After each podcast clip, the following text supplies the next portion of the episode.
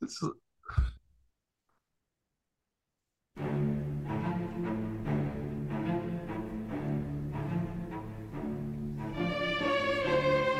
Little homage to Seth Rollins.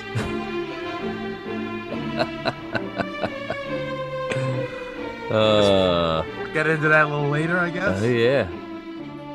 Hello, everybody, and welcome to another episode of Schmidt and Lavelle. My name's Tom Lavelle, and as always, I'm joined by Mr. Timothy Schmidt. Um, on today's episode, we're going to be covering the opening day of baseball, the Phillies start, uh, recap of March Madness, uh, the Masters golf, um, some childhood idiosyncrasies, and of course, we're going to recap WWE and a great weekend of WrestleMania. Tim, how you doing, buddy? How was your weekend? Oh, dude, solid weekend. Uh, yeah, spent a lot of time with my daughters, which was which was fun. Uh, but dude, we had a jam packed weekend, jam packed from start to finish. Uh, you know, with March Madness, we had WrestleMania, we had so many things going on, and yeah, honestly, it was hard to keep up with. But um, you know what, dude, it it's good to stay busy yeah, at this point of the year, you know, with the Phillies kicking off, and yeah, there, there's usually a nice little drop off from the time that the Super Bowl hits, right? Like, yeah, you're riding high, especially Eagles fans. We were feeling good, and uh, yeah, there was a nice little little letdown there for a little while, and yeah, the Sixers. Let's be honest, like the NBA season, the regular season really doesn't matter at this point. Like, yeah, you're either a playoff team or not. So, yeah, the, the the next biggest thing to look forward to is March Madness, and uh, yeah, there was a little bit of a letdown, and and right now things have really started to kick up. It's it's Masters Week. Uh, you know, we had the end of March Madness, and uh, you know the Phillies have just started, so a lot's going on right now, and uh, you know it's easy to get distracted. So why don't we get into it, Tom? Tim, is it is it worse for basketball to have all these Cinderella stories moving on? You know, UConn was in the final and they seemed to run away with it. They beat everybody, they crushed them, but the other three teams are not your your household names. Has the NIL and the transfer window ruined maybe the viewership? Like last night, the championship game, I was paying attention for various reasons, mostly for those block pools that we're never going to do again. But is it if it was North Carolina versus Kansas, there would have been a much bigger buzz, don't you think? Like, is, Oh, is yeah, this sure, a no, no. problem?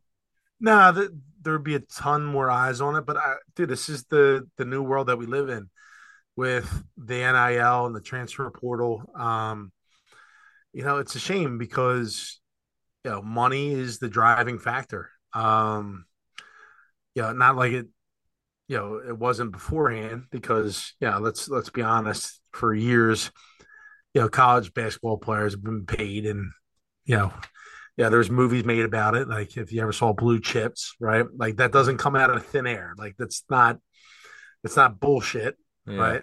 Not just Um, college basketball players, but football as well. yeah, yeah. I mean, it's it's rampant among those sports and and those blue chip, you know, prospects and those those blue chip programs. You know, they they have a tendency. They, there's a lot of coaches that have been suspended in, in the past for for doing those things, but um, in my opinion, like it kind of levels out the playing field. Like you see these teams, you know, come into you know into the final four that you know really don't belong there. But I mean, I don't, I don't know, dude. Like, I mean, what? I think it was kind of a, a weird year this year with like these new teams getting in, right? Like San Diego State and UConn has been a perennial contender. Um, yeah, they've gone through some doldrums here and there, but um, yeah, there's been some teams that that have you know snuck in and and have delivered, and San Diego State was one of them, and yeah, they just didn't have enough to to push it past the you know to the end goal there that they had they had in mind, but you know I, I think all in all, like the NIL, you know, the transfer portal, that whole thing is I think it's bad for business. Yeah, you, you you hope that these guys don't just go where the money go, where the you know where the money is.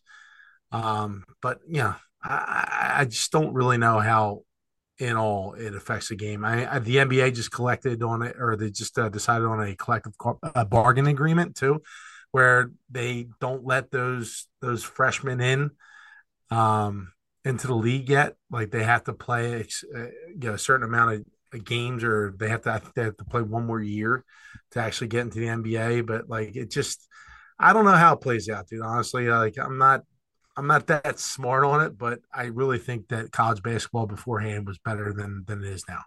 Yeah, I'd agree. I think I paid a lot more attention to it. I watched more games throughout the year. Now maybe with the Big 5 not being as good this year, no one making the tournament, I Dude, the off. big the Big 5 hasn't been good in like in like two decades. Well, it's Villanova.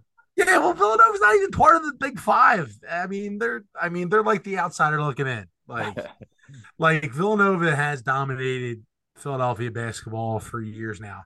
Um, Jay Wright moved on, and they had a new guy in there, Kyle Neptune, and he fell flat on his face. But I mean, dude, Temple could even hire a college basketball coach after they let go of Aaron McKie this past you know, in like three weeks ago, I think it was. Like it's it's bad basketball right now, which is sad because Philadelphia used to be the mecca of of college basketball. The Big Five was something to be proud of, and it just it doesn't have that same cachet anymore. So, um, Big Five, eh. I mean, it, it doesn't really have that much more of an impact on on the NCAA tournament anymore. So, big story this weekend: the women's basketball championship. Everyone, all anyone can talk about is this Angel Reese versus yeah. Yeah. what's I, I forget Caitlin, the Caitlin Clark. Caitlin Clark. I mean, if you haven't seen her play, she's probably one of the best women's basketball players you've seen in the last 30 years. She's incredible. I mean, this girl can pull up from any point on the court. She is incredible. She led, I think she led the NCAA in scoring uh, you know, top five in assists, rebounds. I mean, she just does it all. She's incredible. Um, yeah, and then there's this little controversy that's taken place with, you know, her uh, essentially doing like the John Cena, you can't see me deal. Yeah. Um, you know, in the semifinal game, uh, you know, after they ran away with it, and uh, one of the LSU players took took uh, exception to it, and when they beat her in the final, she did it back to her, and then she basically went ring chasing with her. So after the game was over, started pointing to her finger like, "Hey, you know, like I got a ring, you did." It's kind of rubbing her face in a little bit, and yeah, there was a little fallout today. They had Caitlin Clark on ESPN, you know, talking about like how she felt about the whole situation. And she said, "Look, you know, it is what it is. It's it's sports. People talk shit, you know, yeah. and." I I can see that from from one point of view, but um, you know, there's there's a there's there's a level of respect that you have to have for your opponent when you play these games, and uh, yeah, I just I don't know, I just didn't see it, you know, with those interactions between Caitlin and and uh, between LSU and and Iowa. It just didn't it didn't jive with me. So I mean, it felt a little uncomfortable with it, but hey, what are you going to do? I mean, it's just this is two athletes, you know, they're competing at the highest level, and you know those things are going to come out. You know, like Jordan, Jordan Bird, you know, Magic right. Bird, all these guys, they all did it at their at their highest level, and uh, you know, the, we can't just you know make an exception for for these two women who you know decided to to take it to the next level, which is fine, in yeah, my opinion. I feel like on both sides, there's a little bit like an uh, there's an overreaction and kind of um, maybe an underreaction. You know, you, you're people are, are defending someone for this, which it's it's clearly it's it's excessive. It's it's much. It's the game. You know, people talk shit. I don't necessarily like it, but I don't really care too much. Like to be this this girl doesn't make her a terrible person. I think looking back, I'd say, eh, uh, like it's it's almost cringe to me. If I was that girl and I did that in the moment, heat of the moment, you're talking shit, you're you just won, you're excited, and you do this stuff. I I was a cocky shit when I was a kid, so I think back on certain things that I did and I go, Well, you still are. yeah, right, I am. And so I understand doing stuff like that.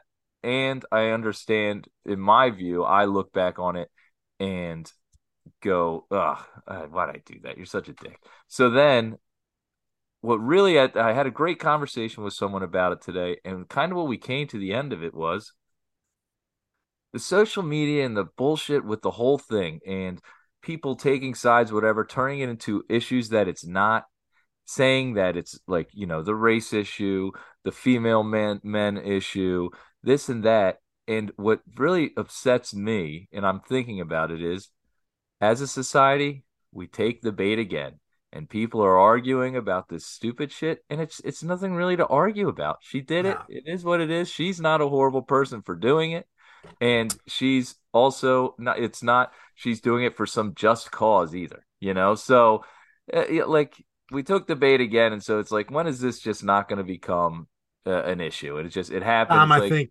i think we're we're past that point where you know, we hope that like yeah, people just take it in stride, and they, it's never going to be like that anymore. I mean, yeah. I mean, we're getting a little serious right now, but yeah, like, no, it's, it's just we don't want to do that, you know. But it, it, uh, unfortunately, like these issues pop up, and you know, you know the media runs with them, and uh, it's hard for you because they they put you in a position to make a decision, like whose side are you on? Right? Right, exactly. And they and they do these shows like you see Skip Bayless and uh, you know Shannon Sharpe, and you have Stephen A. Smith and these other guys, right? And they and they debate these issues on a daily basis, and then they put them out on social media, and then there's comments that flow in from everywhere, right? And you know, it's you know, no one ever says like I can see both sides. You know, it's one or the other, dude. Yeah. And it's a shame, but I mean, it's just the world that we live in now, bud. And uh, you know,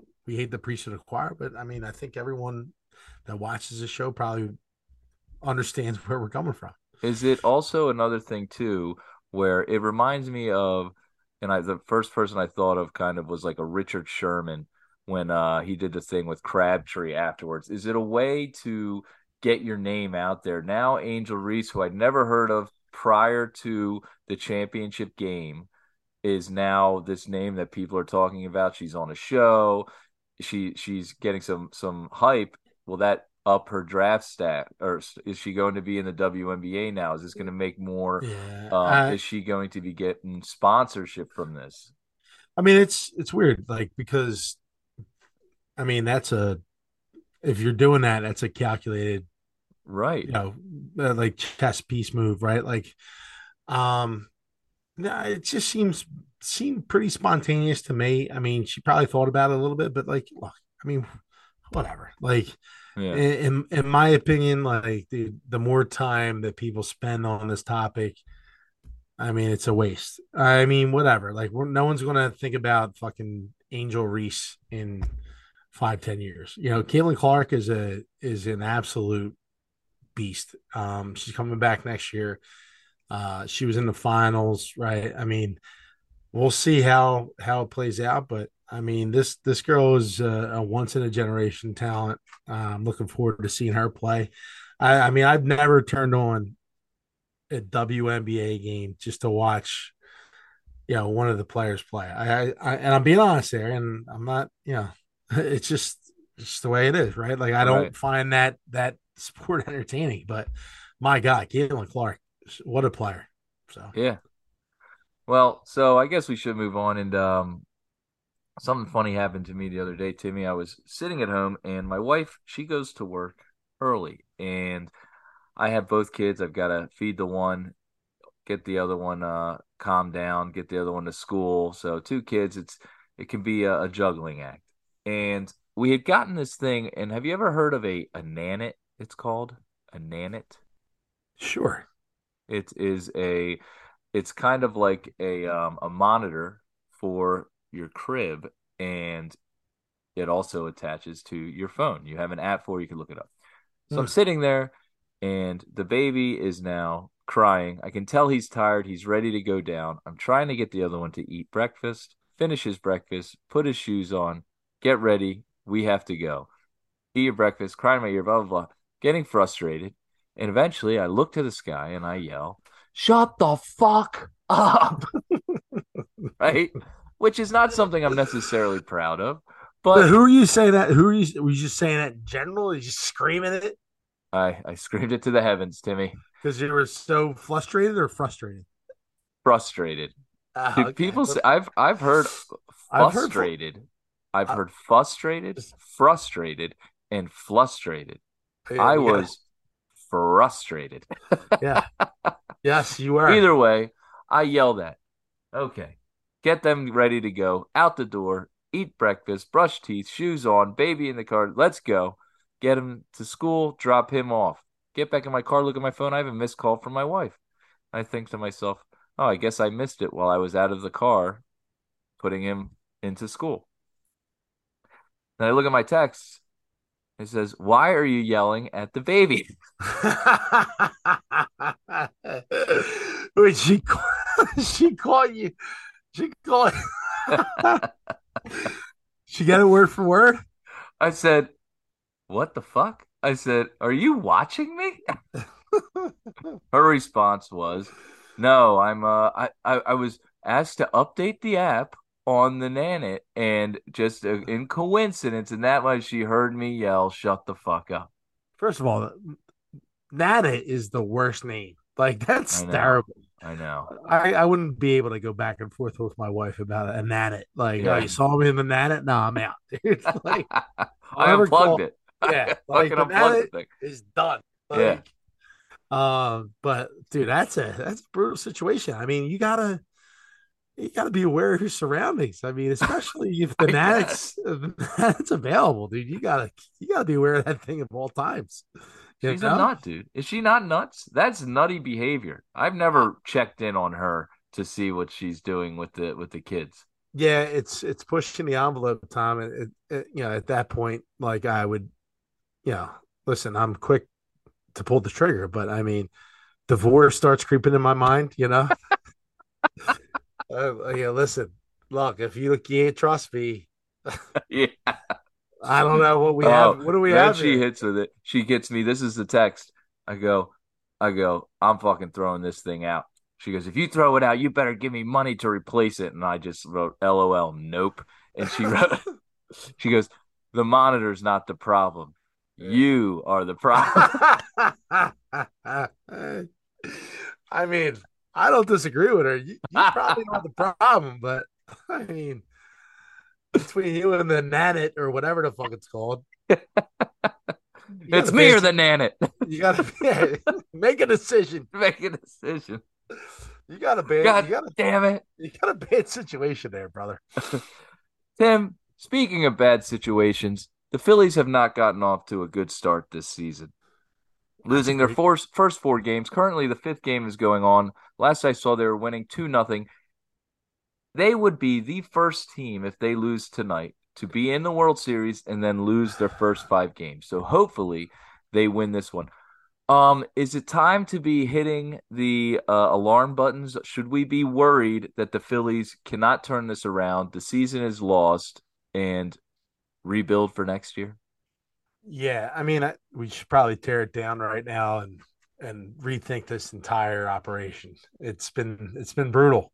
I mean, look, dude, like honestly, we're off to a, a rough start. Not the ideal start that you want to be on uh, if you're if you're in a Phillies camp, but um, yeah, I mean, you you need to be better, right? Um, I'm not worried because yeah, there's 158 games left in the season. So, uh, yeah, we fired Joe Girardi, yeah, about 50 some games into the se- almost 60 games into the season, and we were able to make the playoffs and and yeah, make the National League Championship. Uh, yeah, obviously all to do with World Series. So I'm not worried in terms of that, right? There's so much real estate left.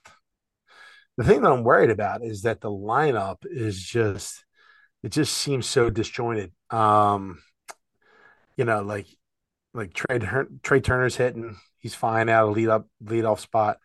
Alec Bohm is off to a hot start, but everybody else isn't. And um, yeah, I talked about this. Uh, yeah, I think two episodes ago about everyone missing Rhys Hoskins, and you know Nick Castellanos is in that is in that three hole. He's in that four hole sometimes. Oh, JT's in that four hole. Nick Cast- or three hole.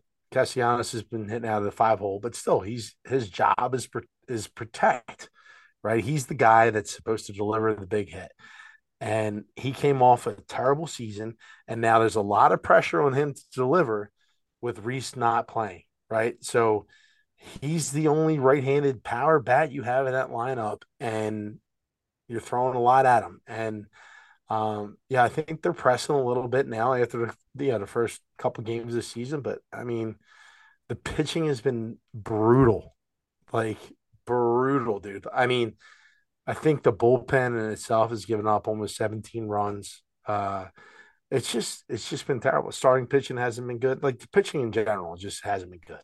Well, and, I've noticed that a lot of Aaron Nola haters have been coming out of the woodwork people that have been saying now, Aaron Nola, I knew he was a bum. I knew this is what he does. Blah, blah, blah. Up five nothing. That should be a win, and this and that in the first game. And yeah, I feel like we should have won that game. But I I almost feel like they discredit what he does. He's a workhorse. He's been there and pitched like a ton of games every year. You can count on him. He gives you what he gives you. Is he the greatest pitcher in the league? No, but he is a solid pitcher. And for people to be just ready to dismiss him already. I I, I don't get uh, it. He's been a top ten um, pitcher in the league for well over five years. He's been a Cy Young candidate. He's had you know votes where he's been in the top five at least three times. Um, the guy can pitch. I mean, yeah, like everyone has that that memory of of his last outing, you know, in the playoffs, right? And Granted, it wasn't great, but the the first couple outings before that, you know, in the playoffs were absolutely exceptional. So, um, yeah, I, he's not the he's not the issue. Um, it's still early. I think you just got to give these time, give these guys time to gel. Yeah, they're missing big pieces. They're missing Bryce Harper. They're missing you know Rhys Hoskins, and they're just trying to find their way a little bit. Um, yeah, they're coming off a little bit of a World Series hangover, and uh, yeah, I think give them some time. Philly Rob will get them right, and they'll be back.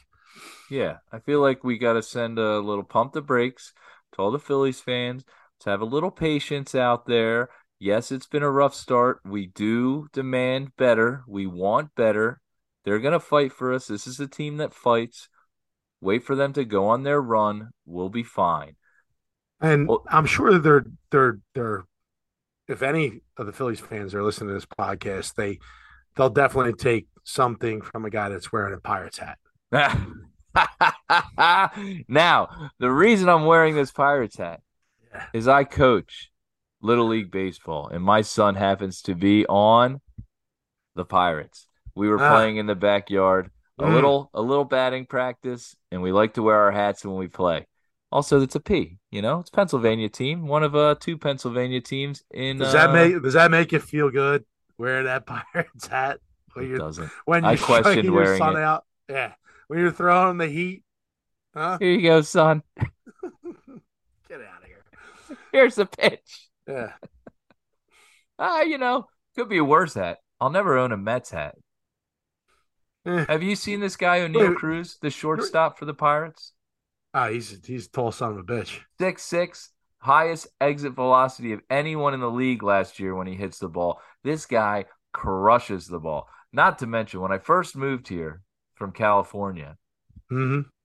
we moved into a lady's house. She was Cuban. Her name was Marta Zubalaga. Cuban. Go into the basement. What did they leave behind?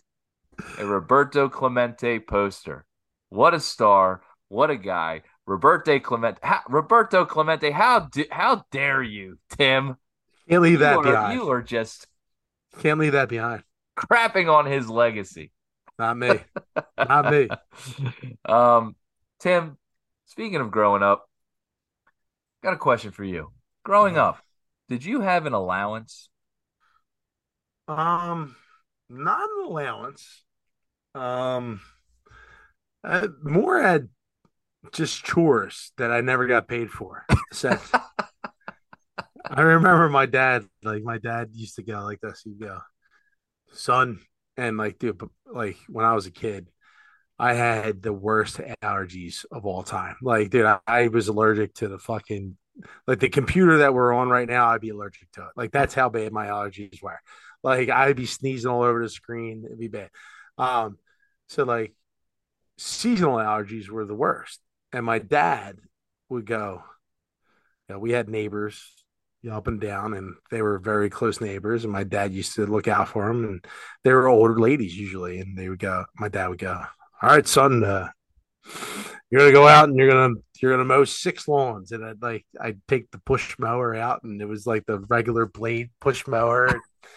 like, dude, like the grass didn't go to the side; it just went up into your face as you're fucking mowing the lawn. So like dude, I would, I would know, yeah, I would know like six lawns. And by the time I got in, dude, I look like fucking, I look like Puff the Magic Dragon, dude. My eyes were fucking just through the, dude. It was so bad, dude. I, my, and my dad would be like, "You're not done yet. You still got the Sussex lawn." And I'm like, "Dad, I can't breathe, dude. Like, what are you doing to me?" It was terrible, but we uh we had a similar story. There was a lady behind us, and the barbershop that we go to, it was the barber's mother, Mrs. Falco was her name. And whenever it would snow, we had to shovel her driveway. She had a big driveway oh. and sidewalk. In fact, we had to shovel her driveway and sidewalk and all our neighbors' sidewalks. And now this is a suburb suburb block, Timmy. This isn't a uh, a city block. So we had the whole. We were on the corner, and the whole rest of the way. It took me and my brother hours, and we weren't allowed to accept money for it, no matter what. She tried to give us money, and then like we got in trouble that we took the money one time. We are like, "That is five bucks," you know. I was well, so my ass off out here. What they make you use a snowblower? No, no snowblower. the one neighbor did have a snowblower. Um, we got we I saw that in action. Uh, the storm of '96, I believe, the three footer. He came over and helped us out. I was out there shoveling by myself, three feet of snow, and he ah. comes over and saved my life. I was like, "Thank you, God." But uh, we used to get an allowance, Tim. I used to get a dollar fifty a week. It started when I turned six, I believe. A dollar fifty a week. Underpaid, bud.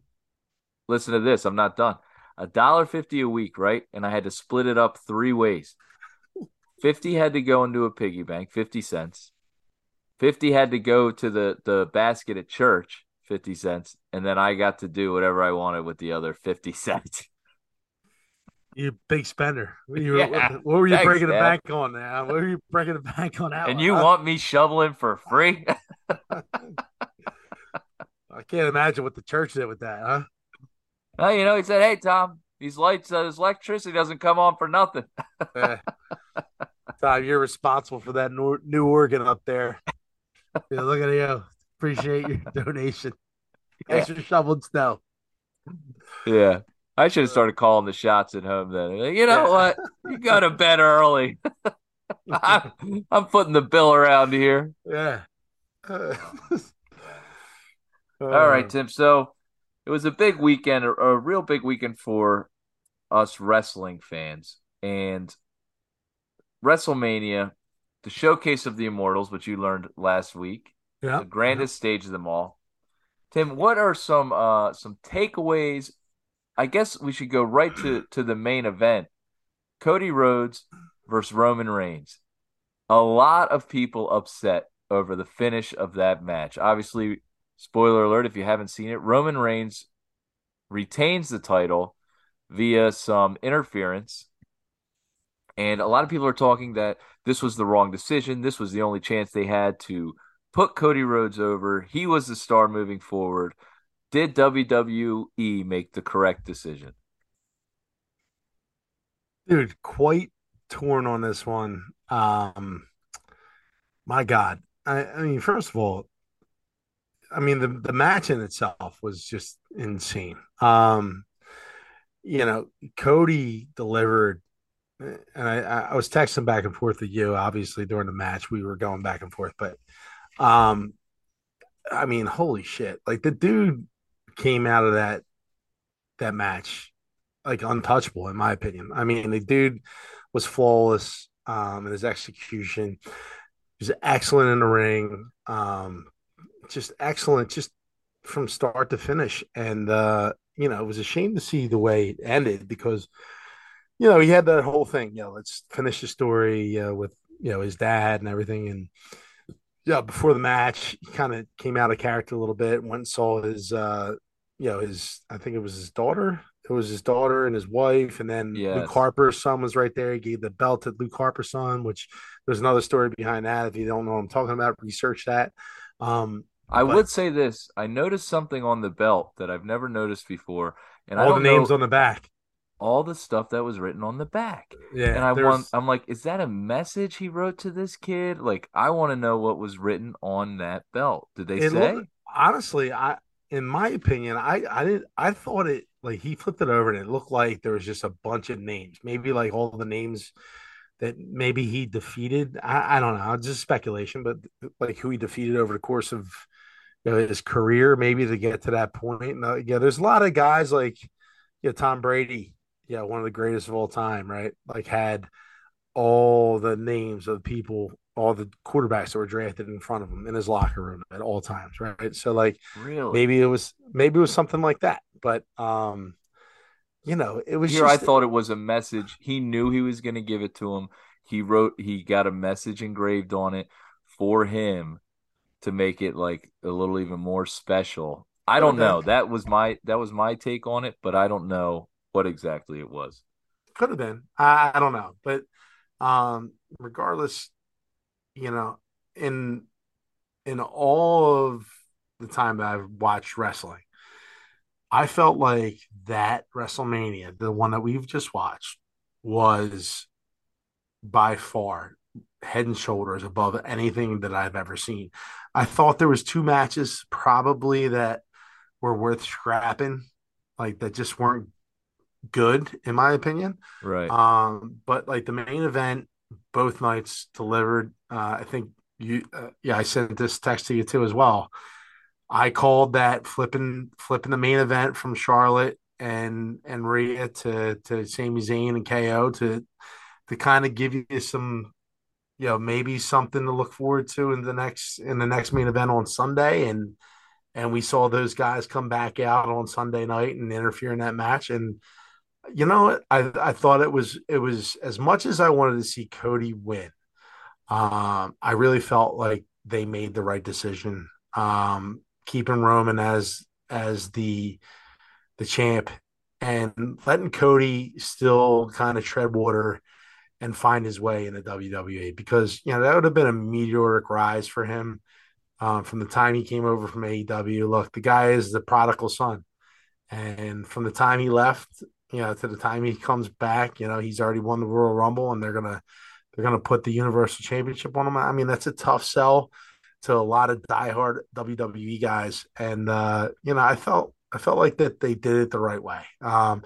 you know, he couldn't have came out of that match any better than he did and uh, you know, I mean, he was a solo Sikoa. Uh, what do they call that? The Samoan that he, Spike. Samoan Spike away from from winning, winning the championship. So I think it was perfect. Yeah, I think that match started. I want to say, like you've said before, the show and everything is the best I've ever seen. That was the as big as it gets. That final match, the entrances, the build, 80 some thousand people's there on their feet, feeding into every second of that match.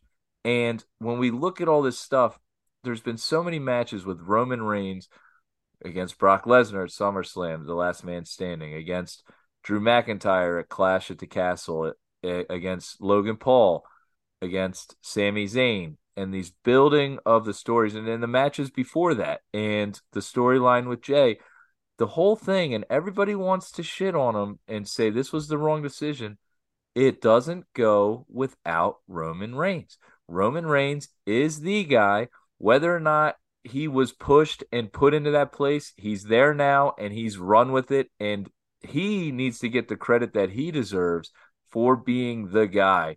He looked great at the match. I don't think i've ever seen him as cut up. The look was great. Everything was perfect. And I was happy that they extended it because I feel like we were talking about last week. The longer he holds the belt, the more it means. And to all the fans out there that are saying they made a mistake, they fumbled the ball, this is bad booking. If you don't think Cody Rhodes is going to take this loss and make the best out of it and build up stronger and better, then they shouldn't have given him the belt to begin with because when he gets it, yeah. he's going to have to run with it. I fully believe in Cody Rhodes. I love Cody Rhodes. For 10 years, I've been talking about Cody Rhodes should be a main event wrestler. Dan, when Daniel Bryan won in WrestleMania 30, there was a certain thing he was with Bray Wyatt and he was with the Wyatt family, and then he turned on the Wyatt family, which I thought was done way too quickly, not like they're doing now. And he had this cage match, whatever. I remember saying to my brother, Cody would have done better. Cody would have done it. And that's when me and my brother really bought in on Cody Rhodes. And then he was a Stardust and this whole thing. And I actually thought he did great with Stardust. It was a terrible gimmick, but I thought he did incredible with what he's given. So I loved what they did. The triple threat match for the Intercontinental title was one of the most entertaining, hard hitting matches I've ever seen in my life. I love Gunther, Sheamus, and Drew McIntyre, three of the best professional wrestlers in the world who don't get nearly enough credit either. These guys were banging each other. Tim, Dude, it Gunther, was hard Gunther, to watch. Gunther was out, like he was on the side of the ring for like, I mean, half the match. Yeah. I mean, it was it was Drew McIntyre and and Sheamus absolutely destroyed each other, dude. It was to the point where I was laughing out loud watching these guys smack the shit out of each other. I'm like, dude, this is fucking insane. Yeah. Like I've never seen guys, and you know, it's psychopaths like those guys right. that make wrestling so entertaining, right? Like they, right, they, they do the Flair chops that, like they, they plan those things. They yeah. know what they're doing before they go in the match. They go, hey, this is what sells. This is what delivers. And we're going to do as much as this as we can and we're going to make it work and you know what we're going to it's going to hurt like a bitch but guess what people are going to love it and right. it's the reason why we're talking about it right now as one of the best matches at WrestleMania. I, I, mean, dude, that that was insane, dude. Like it was just insane. The like, and these guys aren't like little like flyweights either. No, dude, these guys are. Drew McIntyre is like two hundred seventy five pounds. Dude, he's a monster a beast monster guys, and it was fun to watch, and it was awesome. And and you know, every time those guys go out, they put on a show, and it's great to see. And I, I mean, I can't foresee them going away from that. Like they have to stick with that for as long as they can. I mean, it gets a little redundant, but as long as they're putting on matches like that, dude, I mean, who gives a shit? Right. And they lay it in. And part of the thing that I love about that too is obviously through the storyline, they're feuding and they're going against each other. But you know, in the locker room, they're like brothers, and they know, yo, when we're going out, you hit me, I'm gonna hit you. Let's just fucking do this. We're gonna we're gonna bang, and it's it's gonna be a, a match for the ages. So that match, the Logan Paul Seth Rollins match, the Rhea Ripley versus Charlotte Flair match, and the KO Sami Zayn Usos match. All of those matches are on such a level they were so well done. And kudos to the producers. Actually, the producer of the Rhea Ripley Charlotte Flair match was Jason Jordan, who suffered a terrible injury, was with American Alpha. He's been behind the behind the scenes now. Young guy, had great potential. Hopefully, I don't know if his career in the ring is over. Great job producing the match. I was really happy with all that stuff. And so when someone says, Tom, what was the match of the night? What was the what was the best match of the night? I'm going to lean towards Roman and Cody because of that being the build. That's the payoff. That's the big story. However, they're all on a level that I can't really say you can say one is better than the other. Did I enjoy some more than the other because of me being bought in? Maybe. But all those matches are top tier. If they're not one, they're 1A, one, you know, they're all right there. Best yeah. WrestleMania I think I've ever seen from top to bottom. The show, yeah the build, the stage, the the arena, everything was out of this world. I've never seen yeah. anything like it. No, I agree. I think the um I think the Sami KO Uso match was just was just insane. Like yeah. just from the start to finish, it was just unbelievable. It was uh just like the theater like within that whole match was just incredible. The Helluva kicks, the stunner, right? Like yeah. like like Sami kicking out for the first time from the 1D. Like that all that stuff was just like awesome, right? And um you know, in my opinion, like one of the most underrated matches of the list of the two nights was was the Finn Balor um, Edge match, right? Like I, I, the Hell in a Cell match is is a tough match, right? It's like it's hard to live up to from all the predecessors that have been through that. But right. dude, I mean, the aftermath, the aftermath of what we saw from the the Finn Balor match was insane. Finn Balor had like I think eight or nine staples in his head, dude. Like, and the guy continued to compete and finish that match. Like, that's that's going to give him some some major props in the locker room, and it should carry over. I mean, through the company. I, I mean, in my opinion, I mean that that should go a long way. I mean, that dude just what a beast, dude. That that match was pretty cool too, as well. So absolutely. And and for out. people that you know, people that aren't fans of professional wrestling, you know, they love to do and trigger words as far as oh, you know, it's fake, right? And that's like their sayings. And you know, as a as a fan, you uh, you say, well, it's not fake it's scripted. We understand that. I understand choreographed that choreographed.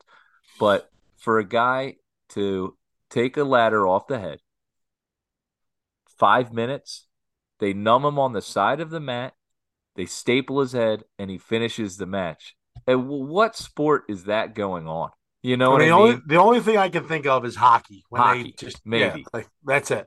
And yeah. like yeah, they sew you up after yeah intermission. They send you back out. But I mean, again, just this is awesome, like all the way across the board. Um, yeah, for for WWE, and then obviously, you know, transition into Monday night where, yeah, the sale happened, the UFC, and um, yeah, a lot of that stuff took place. I mean, a lot of it's going on with the WWE, and it's uh, uh you know, Triple H came out and did his spiel about, hey, we're not going anywhere, and I truly believe that's that's a fact. Like yeah. it, it seems like the WWE has so much momentum right now, and I mean, if you are a, a AEW fan, I I would be probably a little bit concerned because I mean, those dudes might start getting picked off left and right. I mean, all the momentum that WWE has and now the financial backing they have,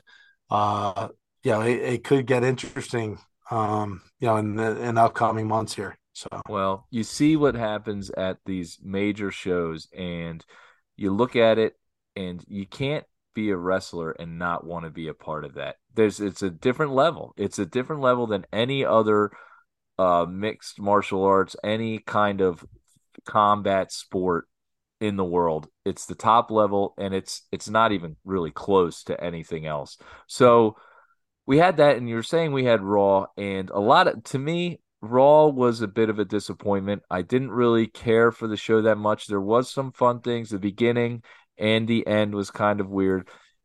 My big concern is with the sale of WWE, Monday Night Raw seemed to have Vince McMahon's fingerprints all over it. And that's been the big problem over the last decade with WWE. And sure, they've had some great moments and done some things along the 10 years, a decade, or whatever, 20 years, whatever you want to talk about, how long maybe it's been a disappointment. These last seven months, nine months of WWE have been some of the best I've ever seen. And I've been following it for a long time. And I'm concerned that with the sale, Vince McMahon being back involved with creative, we are going to be headed backwards. A lot of things happened on Monday Night Raw that were strange. Seth Rollins promo was very weird. The women coming out and standing in each other's faces. The uh um and then the then the end with Brock Lesnar just beating the shit out of Cody. Now, looking at it, just that, I thought Brock did a great job. Cody did a great job of selling. It was brutal. It was vicious. I was like, "What the hell is going on?" And I'm I'm hoping they know what they're doing. I'm going to give them the benefit of the doubt, just like I was giving them the benefit of the doubt with Roman winning and and Cody losing. That they know what they're doing. They know where this is headed. Tim, are you concerned at all that this might be a sign of them going nah. backwards? No, no, no. I think uh, at this point, I think Vince knows his place. I hope he knows his place. Um, yeah, like, dude, it, it's been like to your point, it's been so good, right? It's been so good, and the response has been extremely positive. Um, I don't know why, like after WrestleMania, like someone would just say, like, "Hey, Vince, go ahead, take control. Uh, you tell us what to do with it." Right? Like, I, I don't right. see that change. Like, um, I was talking to a buddy of mine earlier today. You know, he feels like it's heading in the right direction. You know, he told me, yeah, his opinion was on that whole Cody thing. He was like, he's like, dude, honestly, he goes, Brock as a heel is probably the best thing for WWE. Like when he's a heel, he's at his best. And when he's just destroying dudes, that's that's great. And I'm like, all right, I can, I can buy that. that. I can buy that. If that's what it is, then so be it. But so like, why did why did why do you think Brock did it? I I, I dude, I you know, I I have no clue. I, I I don't see an angle. That's the thing. Right. Like so like I don't see a storyline there. Like it's weird for me to say like why he would interject himself into that storyline. Um, other than like he's just Brock Lesnar and that's what Brock Lesnar does. He just destroys anything in his path, right? Like that's what he's always done, right? Like there's never been really any method to to what he does. He just you know, I, I mean, I wasn't there times where he would just come out and just absolutely F five everybody like yeah. while, during a match? Oh, yeah. Like maybe he's on that that path right now. I don't know, but um, obviously it was a little more calculated by him coming out, agreeing to be his partner, you know, tag team partner. I, I don't know, but it it leaves the door wide open. Some people are sending me text messages about like, "Yo, is Brock joining the Bloodline?" That would be a little nuts. That would be a little. How crazy. would that work? He had a history with Paul Heyman. Is him and Paul Heyman going to rekindle that? And then also, it's not like Brock answers to anybody. He's not going to answer to Roman. You yeah. know, he's not going to say, "Oh, Roman, you're the boss now. Uh, you're the head of the table." You know, he's not going to do that. Did. Roman and them cut a deal to eliminate Cody? Did they say we'll give you a championship match if you eliminate Cody? Did Triple H, who has a history with Cody Rhodes, uh, say uh. I want Cody out of the picture?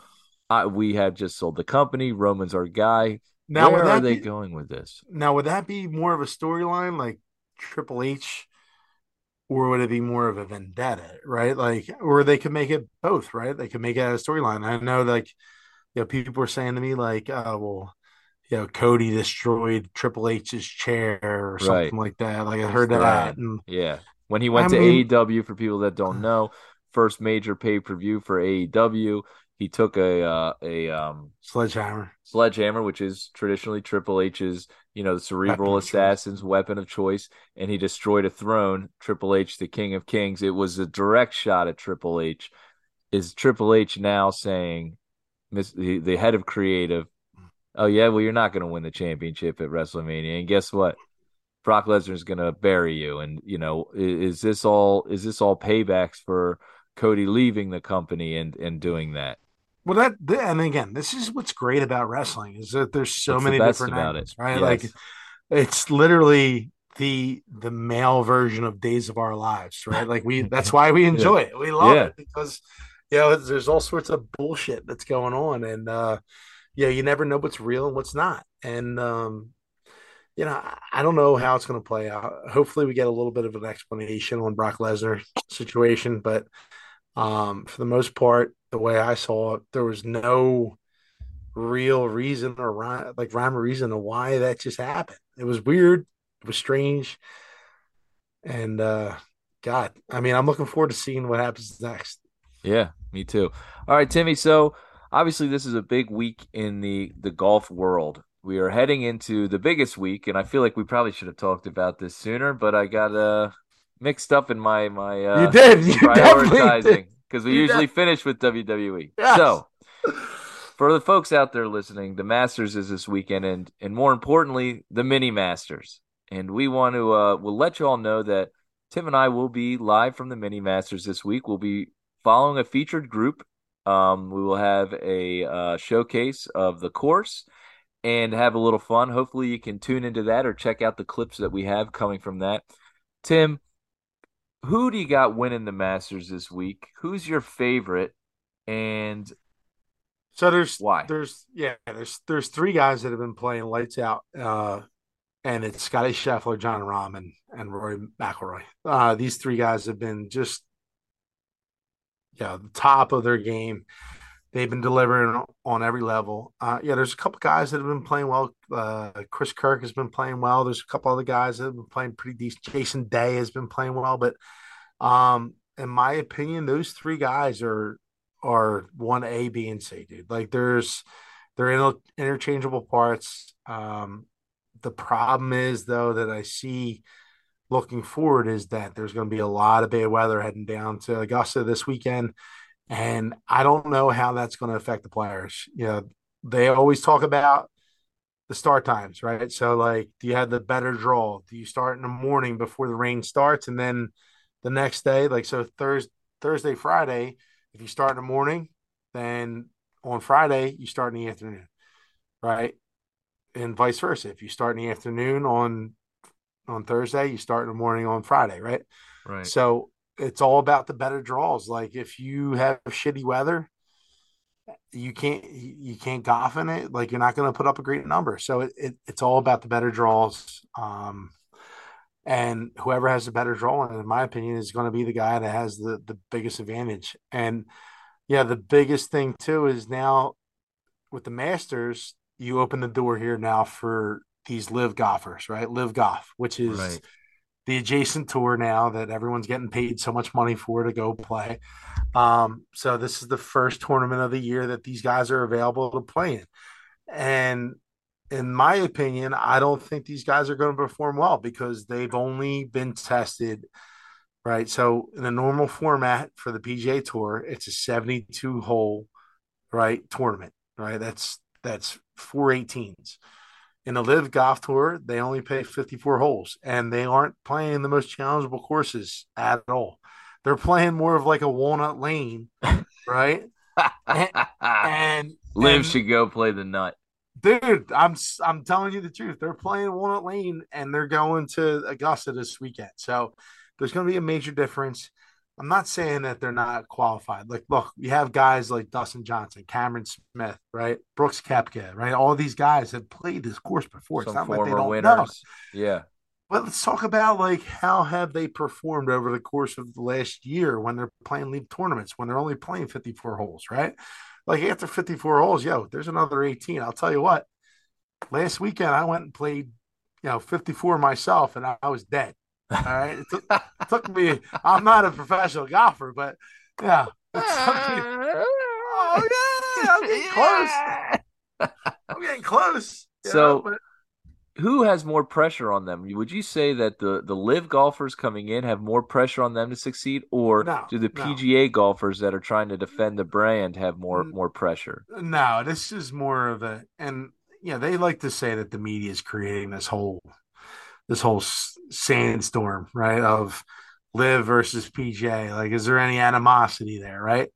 And dude, if I'm a PGA Tour player, I don't want to LIV guy fucking winning my tournament, dude. Like, right? This is the Masters, man. Like, I want to win this tournament. Like, if I'm Rory or you know, or Tiger or any of these guys, right, that have Scotty Scheffler, Collin Morikawa, right? Like, if these if if the LIV golfers are, are on the radar and they're getting close, dude, I'm turning my game up a notch, dude. I can't have these guys walk my tournament. So yeah, right. In my does opinion, that hurt them? Or I know they want to turn it up a notch, but now it's like shit. I better turn this up, or now a LIV golfer is going to win, and people are going to start viewing that more. And well, I mean, if a LIV golfer wins, I mean that's that will be a major blow to the PGA Tour because then guys go, all right, well, like they're playing this easier schedule, they're getting paid more, right? Why am I still wasting my time on the PGA Tour when I can go over there and play 54 hole tournaments, right? Like make 110 million dollars just for showing up. Yeah, it's not a, it's a non-competitive event because it's a team event essentially. So it doesn't make any sense. So I mean, if the worst thing for the PGA Tour would be for a LIV golfer to win a major this year. Right. And and you know I? They feel like they have the most pressure. Rory, who's especially been been one Oh, of the yeah. people at the Yeah. front that have been saying anti-LIV and stuff like that. I feel like when it comes down to that Sunday, and you Sure. got to start draining these putts, Mhm. uh, shit, you know, I better fucking drain this. Cam Smith's got a, a two-stroke lead on me. there will be no better theater on Sunday if Cameron Smith and Rory McIlroy are tied for lead on 18. Dude, that would be insane. Like that would be just like bar none the greatest theater in golf that you've seen since Tiger Phil, since you know, God, I mean Schmidt Watson, Fergus at the Mini Masters. For yeah, yeah. I was gonna. I mean, I was, I was gonna go Watson Nicklaus, but I mean, that's a that's Schmidt Fergus, Mini one. Masters. yeah. final hole, one stroke apart.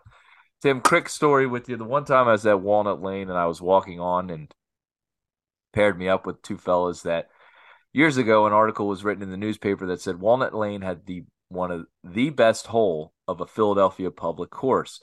The whole hmm. number, I'm drawing a blank. It's a it's it's probably their longest hole. It's on the back nine. It's before so 18, 17, 16. I believe it's hole 15. Okay, it's a par four, hole 15. Uh Henry Ave on your left hand side. You can you can hook it into into Henry Ave. Either way, we're playing the, the that was the hole in the paper that said, "Wow, this is the best hole in all of Philadelphia public public courses." So we're playing like this is a They would be time we- wrong, by the way. They'd be wrong. yeah. So we're playing um the course and we get to I guess what would be hole 13. So par 3 up up the hill. There's two bunkers in front of it. So the guy hits a shot and he's just off the green. And uh I hit a shot him on the green, whatever. And Huh. he goes and he said, you know, this is the first time here. He hits his putt just off the green, goes down the hill, boom, right into the hole Oh. goes to the hole, looks in. What does he see? A, Right. u- a used condom. that's I said, bad. "Welcome to the nut, baby." oh my god, dude, that's brutal. Can you imagine your first time at a course? It's all about a hole in one, huh? I read about this in the newspaper. They said it's the most beautiful course. You know, I said, "Well, those two must have really got carried away on that on the beauty. must have grabbed a hold of them." Yeah. I, I can only think of one person to write that article. It's probably John Chaney. He used to live at that course. Yeah, we used to see him every once in a while. Hey, coach, how you doing? Yeah.